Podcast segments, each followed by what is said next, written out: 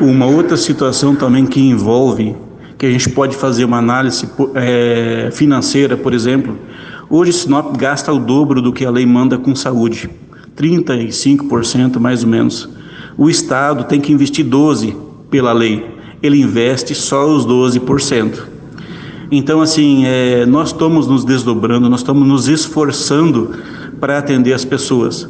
O caso dessa criança indígena, por exemplo, ela, ela, é do Xingu, não é do município de Sinop. Se não me engano, pertence ao município de Feliz Natal.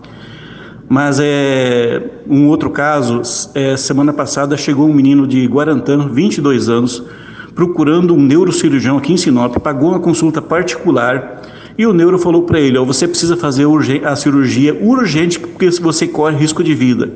Ele falou assim: eu não tenho dinheiro para fazer isso. O que, que o neuro falou? Procure a UPA. Ele procurou a UPA, de um dia para o outro ele foi entubado, ficou respirando mecanicamente na UPA por alguns dias, até surgir uma vaga. Graças a Deus surgiu a vaga, esse paciente foi encaminhado para o Santo Antônio, para as vagas de UTI do Santo Antônio.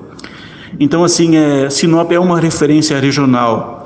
É, o Estado tem que ter um olhar diferenciado para Sinop. Ah, nós somos a, a, a referência desse Nortão. Então, tem que ter uma, uma, uma atenção diferenciada do Estado para essa região aqui, já que a gente é porta e nós não temos como impedir esse tipo de atendimento. Cada município tem sua responsabilidade, mas assim, numa hora dessas aí não se discute, a gente tem que salvar a vida das pessoas. Então, assim, o Estado tem que ter um olhar, tem que nos dar uma contrapartida nessa situação e a gente espera que com esse novo governo eles tenham essa mesma propositura que Sinop tem de investir mais na saúde. Se Sinop, assim como a maioria dos municípios do Mato Grosso, todos investem cerca de 30% do seu orçamento na, na saúde e a obrigação é 15%, e o Estado investindo só 12, a gente espera que ele se sensibilize e comece a investir um pouco mais do que esses 12 na saúde, porque sem saúde nós não somos nada. É, a gente não vai na escola, a gente não vai trabalhar, a gente não come.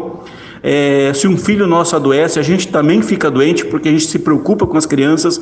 Então, essa sensibilidade a gente espera sinceramente que o Estado tenha e comece a, a nos ajudar é, com relação a esses pacientes, já que a gente nós somos referência para esse norte do Mato Grosso aí até o sul do Pará, que vem muita gente para cá procurar atendimento.